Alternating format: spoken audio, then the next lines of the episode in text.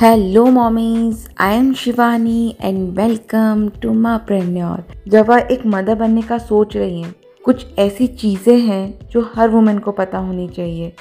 मैं किसी को डीमोटिवेट नहीं कर रही हूँ। मैं सिर्फ़ अपने कुछ एक्सपीरियंस आपके साथ शेयर करना चाहती हूँ, जो मैंने खुद ने अपनी लाइफ में फेस किया है फील किया है, उस जर्नी को जिया है। तो उसी के बारे में आज हम बात करेंगे। और अगर आपको ये पॉडकास्ट पसंद आए तो अपने फ्रेंड्स के साथ आप ज़रूर शेयर करें। तो चलिए स्टार्ट करते हैं।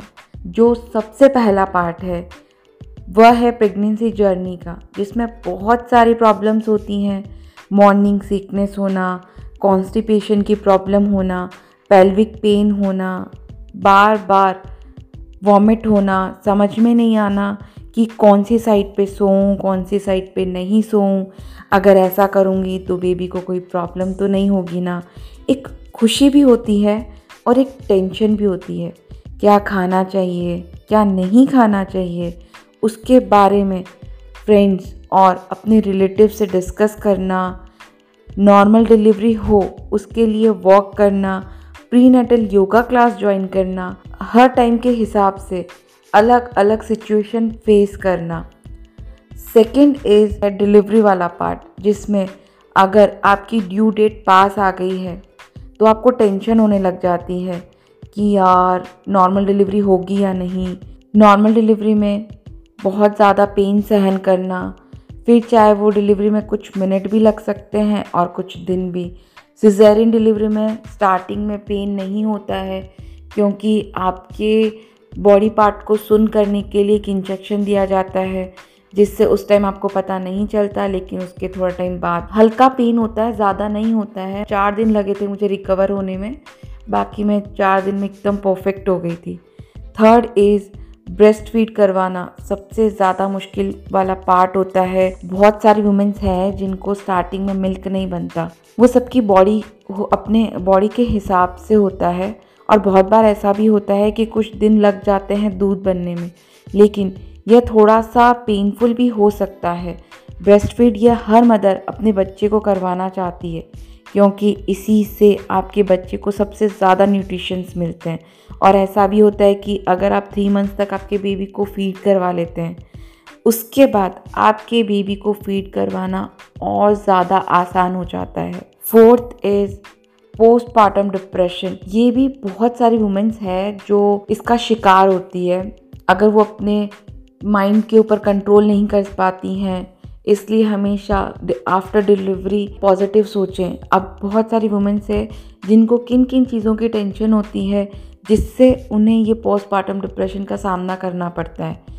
जैसे आपका अगर फ़र्स्ट बेबी है, उसके बाद मूड स्विंग्स होना, चिड़चिड़ापन छोटी छोटी चीज़ों पर रोना आ जाना उदास होना, अपने बच्चे का ध्यान रख पाऊँगी या नहीं रख पाऊँगी, इन चीज़ों की टेंशन होना।